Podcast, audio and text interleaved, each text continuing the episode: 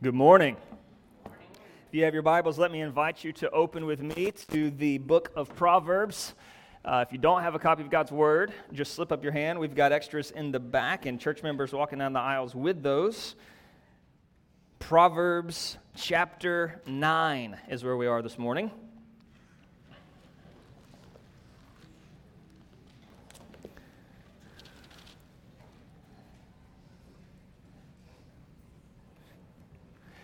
Proverbs chapter 9. If you are new to us at St. Rose Community Church, we want to welcome you and welcome you to our study of the book of Proverbs.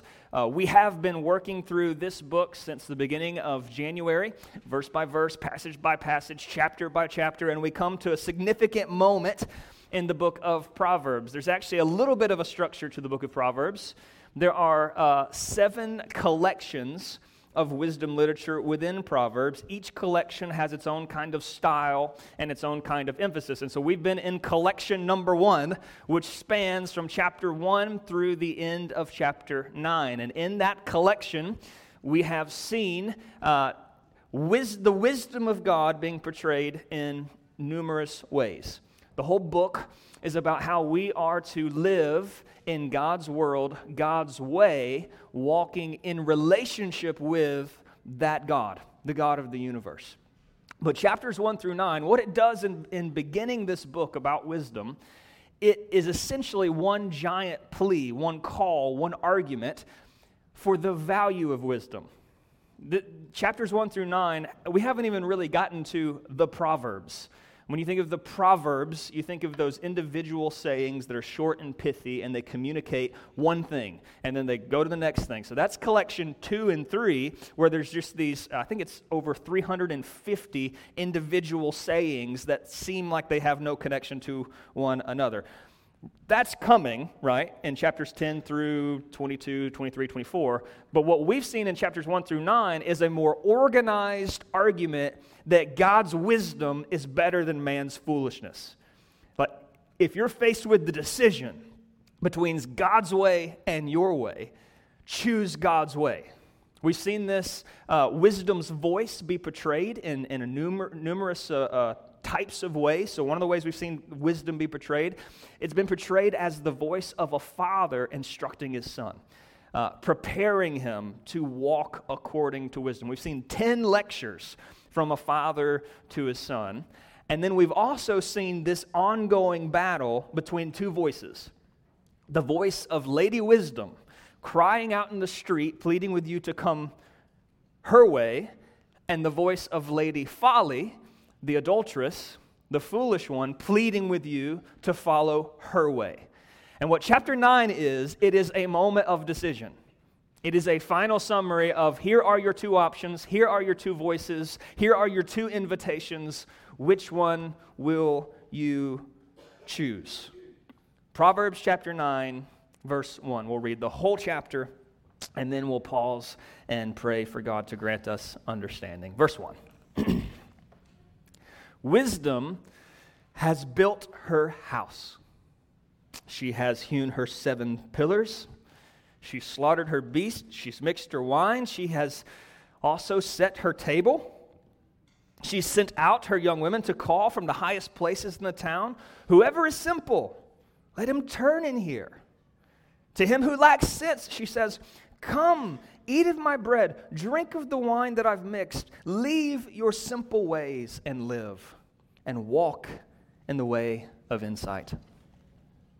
Whoever corrects a scoffer gets himself abuse, and he who reproves a wicked man incurs injury. Do not reprove a scoffer, or he will hate you. Reprove a wise man, and he will love you. Give instruction to a wise man, he will be still wiser. Teach a righteous man, he'll increase in learning. The fear of the Lord is the beginning of wisdom. The knowledge of the Holy One is insight. For by me your days will be multiplied, and your years will be added to your life. If you are wise, you're wise for yourself, and if you scoff, you alone will bear it. The woman folly is loud. She is seductive and knows nothing. She sits at the door of her house. She takes a seat on the highest places of the town, calling to those who pass by, who are going straight on their way. Whoever is simple, let him turn and hear. And to him who lacks sense, she says, Stolen water is sweet, and bread eaten in secret is pleasant. But he does not know that the dead are there, and that her guests are in the depths of Sheol. All right, let's Let's go to the Lord in prayer this morning.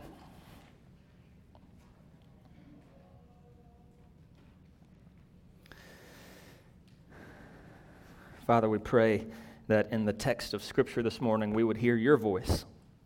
We pray that in the voice of wisdom calling out with an invitation, we would hear the voice of Christ drawing us ever nearer to you, God. I just pray that this morning that you would please help me. Help me to speak true things very clearly, with the passion that they deserve. Would you consume me with an affection and a love for you and an affection and a love for the people in front of me that they might hear and believe, they might see and savor the glory of Christ and the invitation he offers us all and the invitation he's called us to extend to the world, God. We pray. Help us to see these beautiful things in this text of Scripture. Speak by your grace and for your glory. In Jesus' name, amen. Verse 1 Wisdom has built her house, she has hewn her seven pillars. Verse 1 is beginning to set the stage. It's setting the stage for what will be a banquet, a party, a gathering. Wisdom of God is portrayed as, as having built her own house, but not just any house. The house that wisdom has built has seven pillars. I was wondering what the significance of that was in reading this week and, and uh, looked to one commentary, and this is what it said. It says, Considering the restrictions of space in ancient Israel's cities, seven supporting pillars points to an exceptionally large, grand, stately structure where numerous guests are expected. Seven is the literary fiction, uh, in this literary fiction, symbolizes perfection. Her perfect house has plenty of room to entertain everyone. Verse 1 is setting the stage of wisdom, having already done the prep work. She's built a large dwelling place capable of showing hospitality to anyone and everyone who will come. Verse 2 She has slaughtered her beasts, she has mixed her wine, she has also set her table. Now, when we read, she has slaughtered her beast, that's unfamiliar to us. Like, why would she kill animals like that? So let's, let's put it in our context. She has gone to Winn Dixie, right? she has gone, not to Winn, she's gone to Costco and she has bought in bulk, right? Verse 2 is meant to signify she's preparing a big feast, right? She's making the meat ready. She's made preparations for the banquet. She has mixed the drink. She's added spices to add luxurious flavor to the wine. She has already set the table. This is a large communal celebration. She's prepared, and the invitation is for anyone and everyone who will come and dine with her. Verse 3.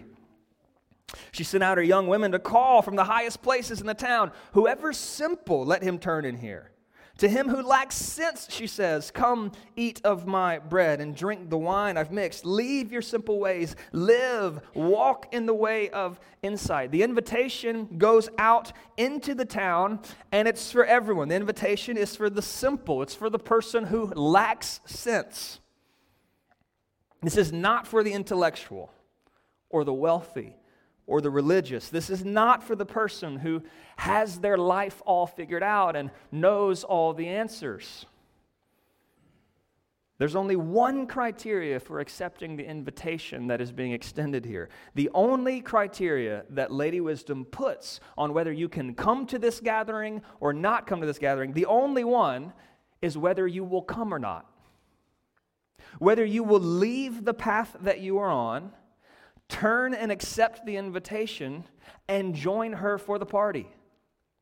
In other words, the only criteria for this gathering is your repentance, your turning away from the path you're on to then walk the path that she's invited you to pursue. Leave your simple ways, live and walk in the way of insight. What is wisdom inviting us to in this text? This is a big, beautiful banquet for the broken and weary people who've been traveling the wrong road.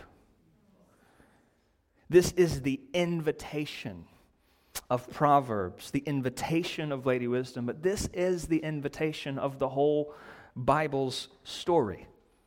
This is the invitation of the gospel message we believe in as Christian people. And in uh, the book of Isaiah, the prophet foretells of a day to come where God Himself will host a banquet, a party, a gathering, a feast. Isaiah chapter 25, verse 6, listen to what Isaiah prophesies.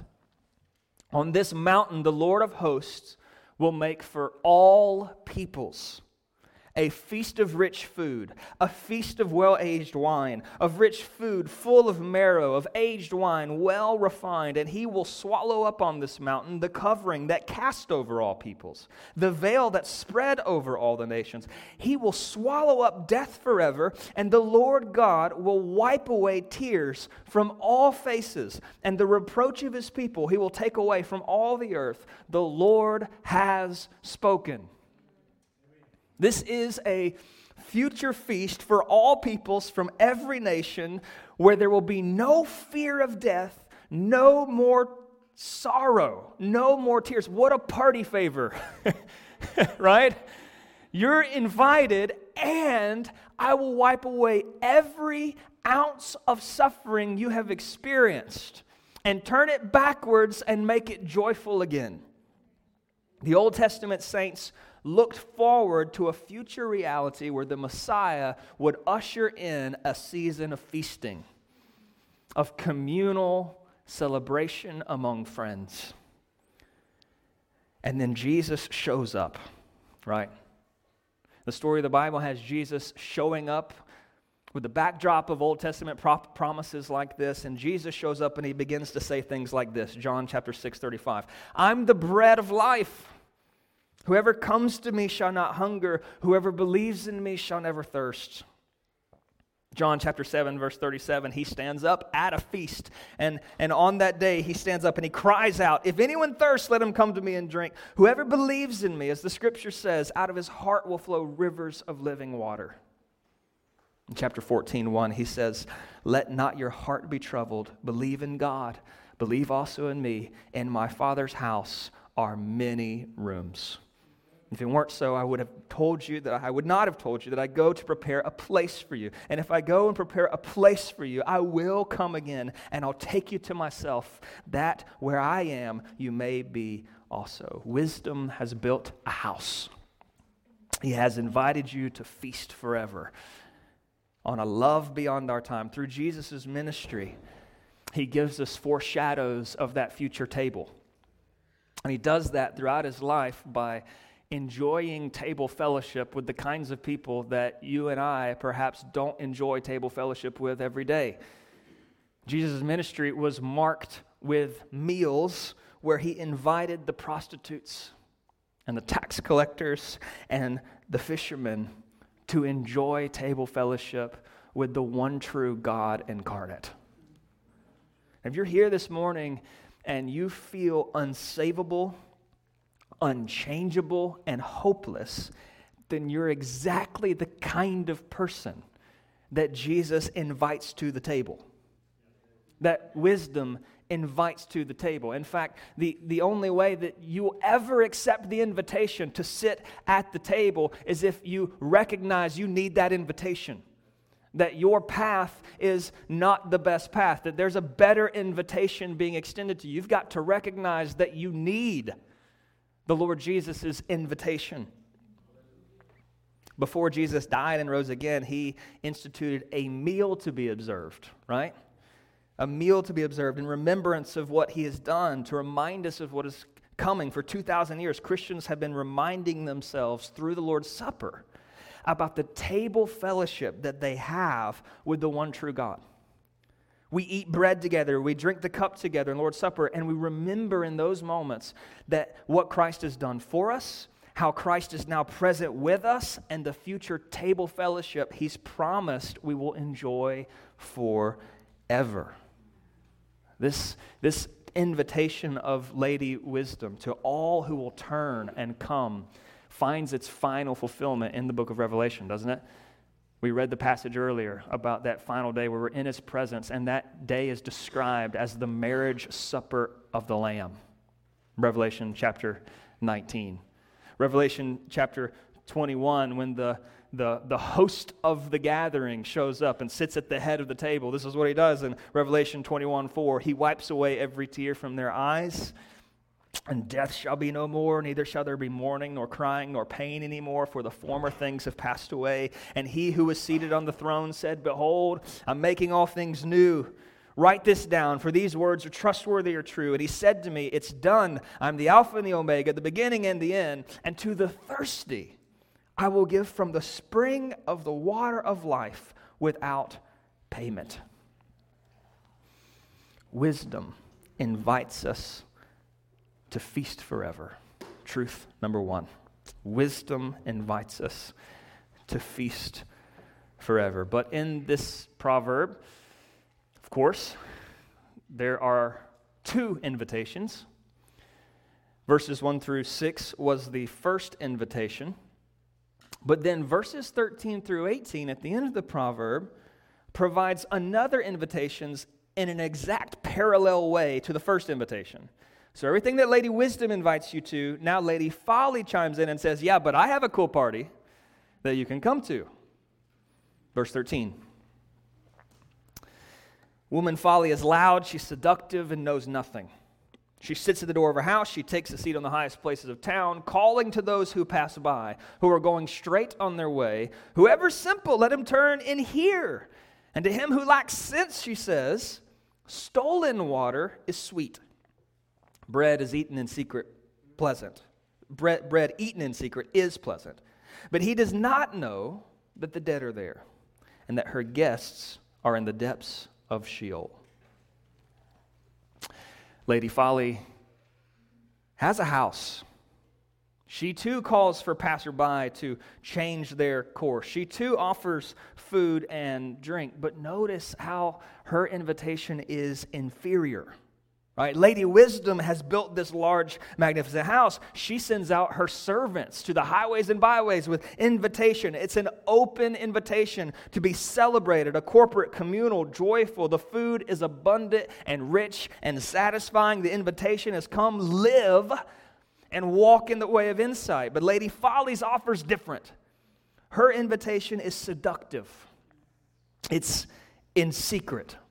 She offers stolen water and bread eaten in secret, but promises it will be sweet, but says it will be pleasant and exciting because of its secrecy. But in the end, do you see what's happening? She's not inviting them to a wedding feast. It's not a wedding feast she's inviting her victims to, it's a funeral. Her guests are in reality invited to the dead, to the depths of Sheol, to the eternal grave. Truth number two is this Lady Folly invites us to the grave. And this is always the reality of disobedience. This is always the reality of living in a way contrary to God's way in God's world. Paul writes this to Christians for them to always be remembering where their sin led them versus where Christ leads them. Romans 6 says this What fruit were you getting at that time from the things of which you're now ashamed. For the end of those things is death. But now that you've been set free from sin and have become slaves of God, the fruit you get leads to sanctification, and its end, eternal life. For the wages of sin is death, but the free gift of God is eternal life in Christ Jesus our Lord. Two options feast forever according to the wisdom of God in eternal life he has offered, or die in sin. The Bible gives no third pathway, no third avenue. Uh, you either accept the wise word of God and enjoy the feasting forever, or deny his words and plunge into an eternal famine. And this is ultimately our decision when it comes to our decision between trusting King Jesus for our salvation or rejecting him. But it's not just that decision. We are faced with smaller decisions every day between foolishness and wisdom. And at the center of these two options that Proverbs chapter 9 has given us, the author describes the kind of person who will choose wisdom. So I hope you're seeing the structure of this Proverbs. First section, verses 1 through 6, there is this invitation to wisdom. Last section is this invitation to folly. And then in the center, is what the author, author chimes in. No longer is it the, the voice of Lady Wisdom, it's not the voice of Lady Folly. It's the author who begins to describe the kind of person who's going to make the right choice. So let's look at that center section now, verse 7. Verse 7. Whoever corrects a scoffer gets himself abuse. He who reproves a wicked man incurs injury. Do not reprove a scoffer, or he'll hate you. Reprove a wise man, and he'll love you. Give instruction to a wise man, and he'll be wiser. Teach a righteous man, and he will increase in learning. Three, phases, three phrases that describe a scoffer, three phrases that describe a wise man, and what happens when you correct those people. Truth number three is this the key to wisdom is teachability. What the author does is he puts before you a pretty clear test for whether you're following Lady Wisdom or you're following Lady Folly. And the test is simple How do you respond to correction? So, so the first is first category of person the scoffer, the fool, the one who, you know, what's scoffing? You kind of think, of, like, you can't tell me what to do, right? A scoffer's like, reacts negatively to someone trying to tell them differently than they already believe. So if you correct this kind of person, what will you get? It tells us you get abuse, injury, or even hatred. If you correct a fool, not only will they not listen to you, they will lash out at you. Now, anybody ever experienced this? Anybody? If you've been living in the, the world, you've experienced this. Do you have a, a friend? Don't point, all right? all right? But do you have a friend or a family member or a coworker who is unapproachable? You cannot take any kind of critique or suggestion or advice to that person, or else you will suffer their wrath, right?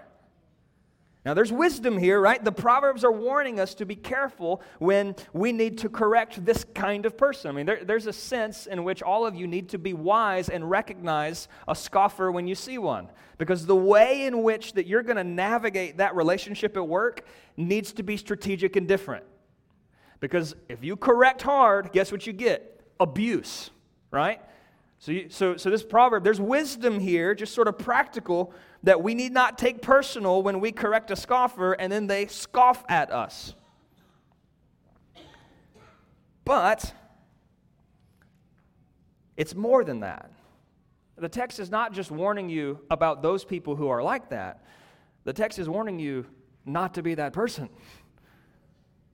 Are you the kind of person who can receive instruction and correction from your spouse without immediately getting heated? Does your spouse feel safe enough with you to be able to disagree with you or bring a grievance without suffering the wrath to come? Are you immediately defensive and aggressive, or are you self assessing and reflective? Can you receive instruction from a close friend, from a pastor, from a teacher, from a boss? Do you expect someone, if they're your friend, to have the hard conversations with you? Or when they have the hard conversations with you, do you say, they're not my friend? The recipe for foolishness is to be uncorrectable and unteachable in your life.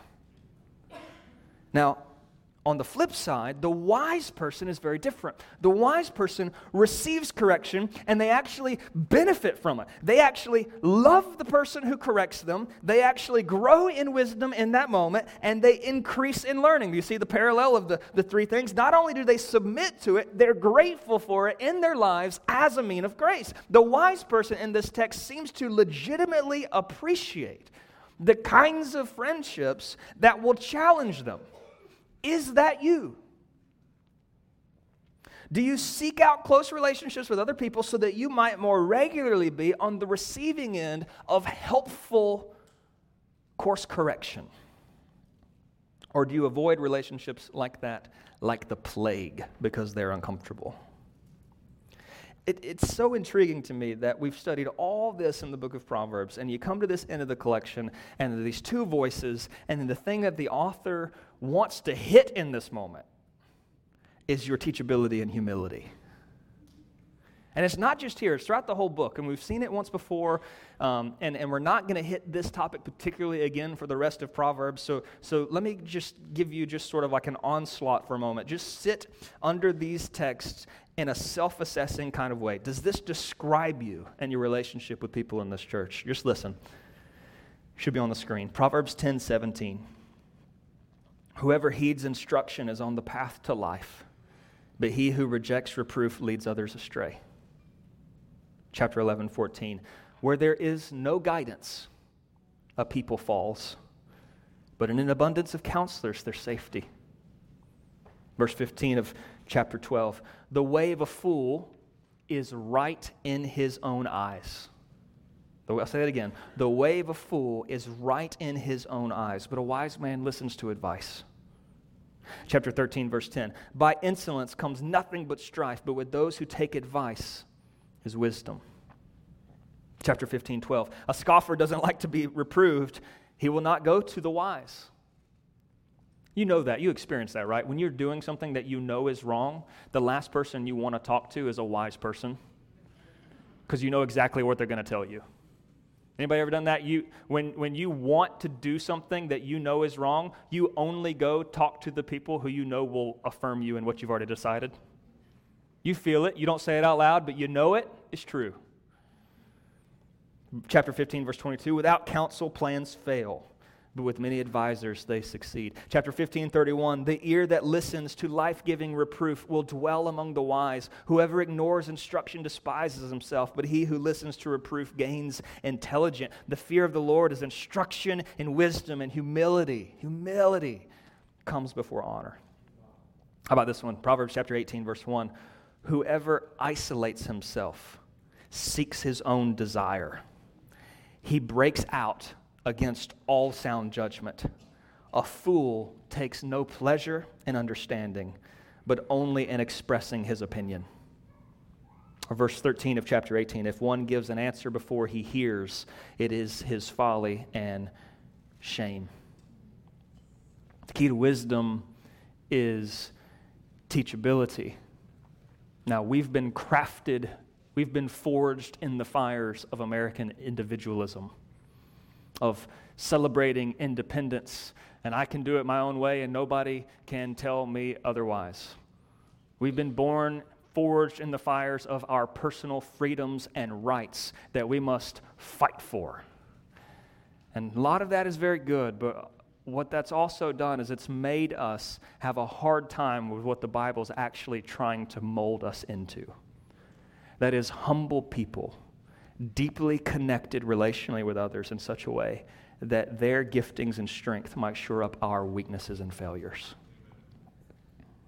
Notice how the author moves seamlessly from speaking about teachability in a seemingly horizontal way with our relationship with others, then to speaking about teachability in a vertical way that is our relationship to God. Look at back at Proverbs 9 and notice verses 9 and 10, the transition.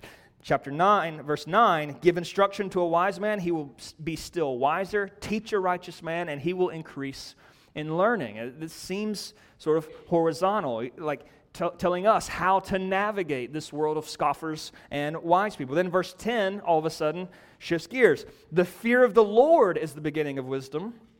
And the knowledge of the Holy One is insight. What is the fear of the Lord?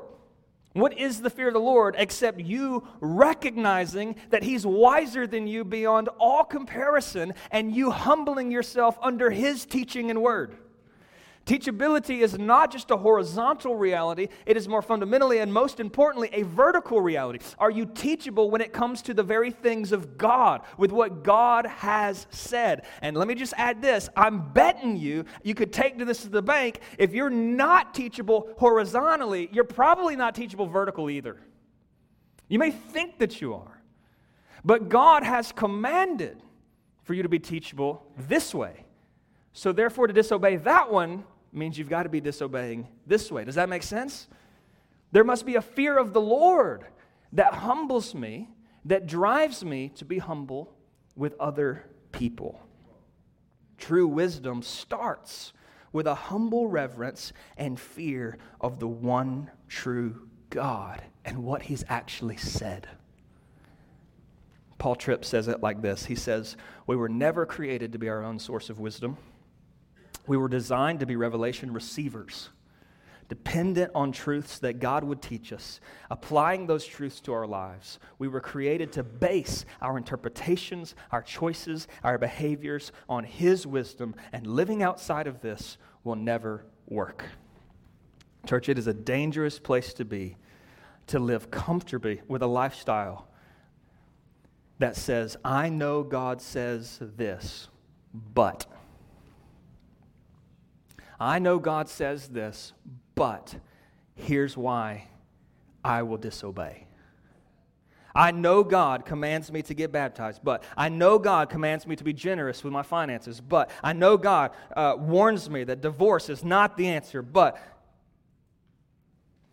I know God says that I should be put in this uncomfortable position. But d- don't treat God as if He's got nothing to teach you or correct you on.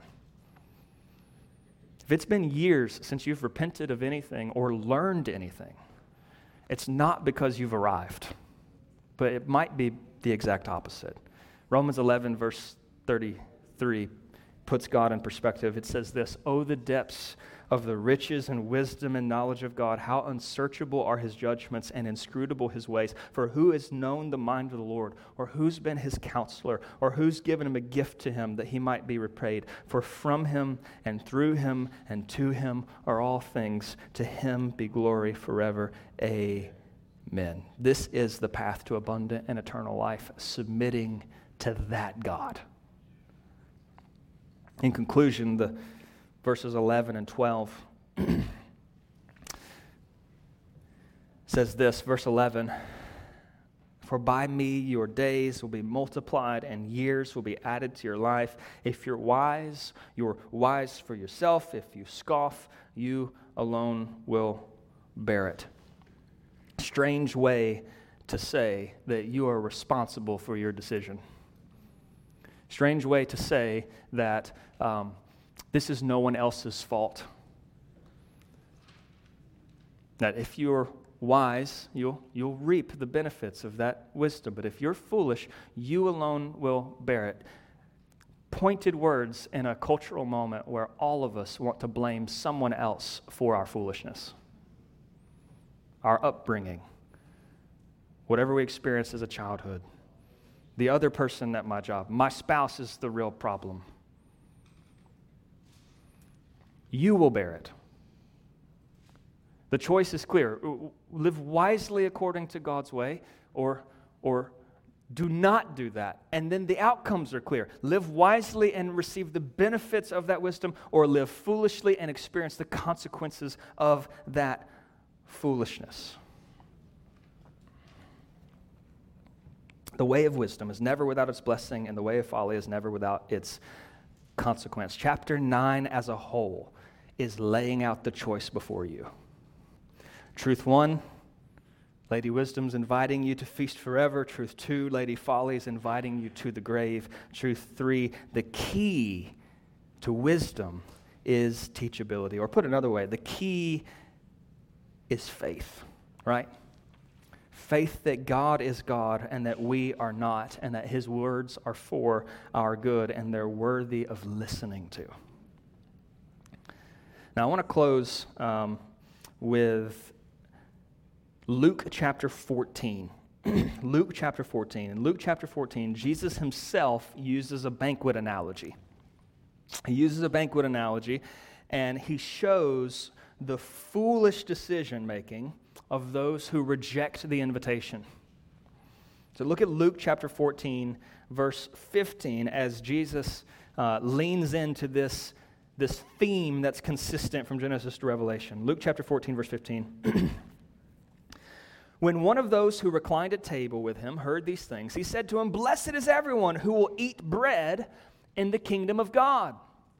So this is somebody at the table drawing on those prophecies and promises and he's saying, Blessed is everyone who's going to be there, assuming that he's going to be there. Verse 16, Jesus speaks up and says, But he said to him, A man once gave a banquet and invited many. And at the time for the banquet, he sent his servant to say to those who had been invited, Come, everything is now ready. But they all alike began to make excuses. The first said to him, well, I've bought a field and I must go out and see it. Please have me excused.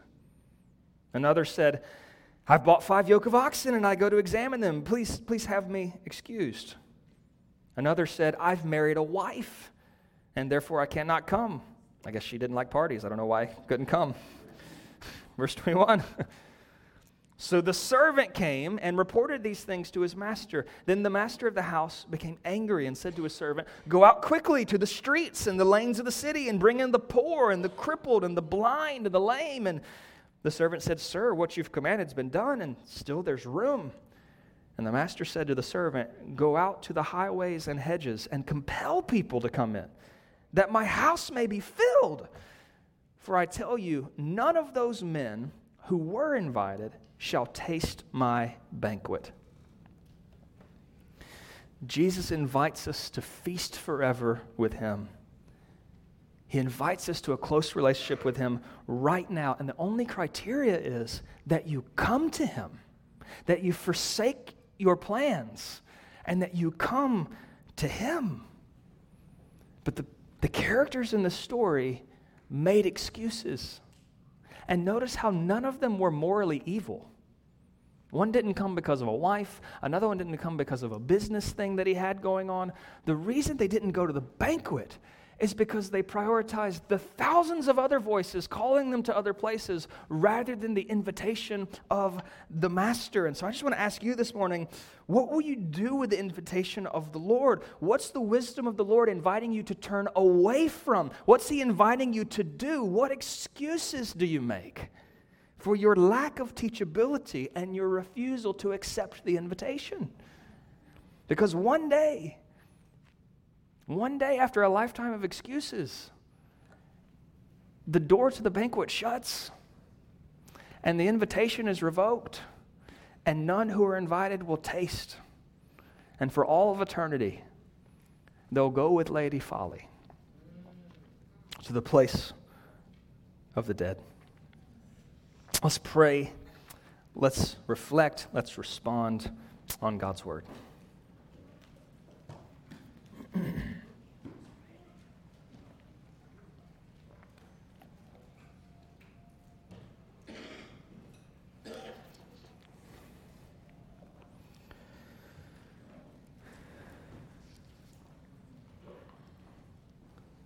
Lord, thank you for the invitation that none of us deserve.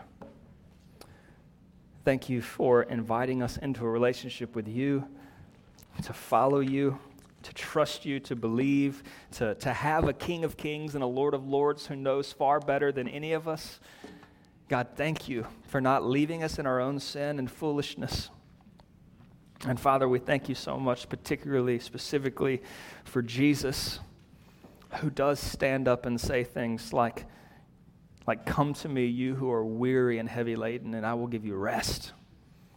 Who says, Come to me who are thirsty, and I will, I will satisfy your thirst forever and ever. Thank you for the invitation of Christ. Help us to be a people who are teachable, who do not scoff at your correction and word, but Father, who love it and embrace it and want it because we want to be all the wiser to know you all the more. We pray. Shape that kind of spirit of humility